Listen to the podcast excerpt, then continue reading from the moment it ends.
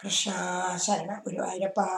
आदित्यबाल्यं जगदम्बदे त्वमुपेत्यम् उपेक्षपल् सावनमुत्सवेन प्रावर्तथा गोगणपालनायम् उपक्रमस्यानुगुणैव सेयं मरुत्पुराधीश तव प्रवृत्ति गोत्रापरित्रा नृदेव तीर्नस्तदेव कदापि रामेण समं वनान्धे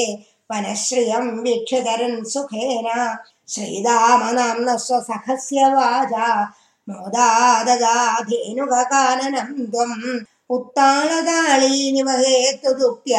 बलेन धूतेथ बलेन दोभ्यम् मृदुःखरश्चाभ्यवदत्पुरस्तात् फलोत्करो धेनुगदानवोऽपि समुद्यतो धैनुगपालनेऽहम् कथम् वधम् धैनुगमद्य कुर्वे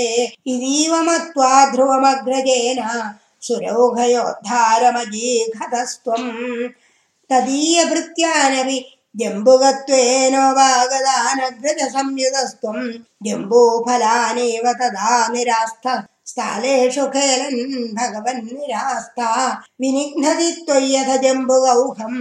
स नाम गत्वाद्वर्णस्तदानीं भयाकुलो जम्बुगनामधेयम् श्रुतिप्रसिद्धं मन्ये तवावतारस्य फलं मुरारे सञ्जातमद्येदि सुरैर्नुतस्त्वं सत्यं फलं जातमिहेदिहासि बाले समं तालफलान्यभुङ्क्ता मधुद्रवसृन्धि बृहन्ति तानि फलानि मेदोभरभृन्धि भुक्त्वा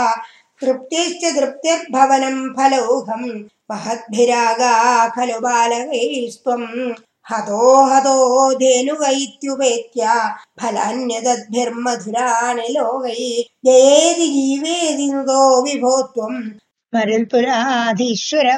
रोगाल्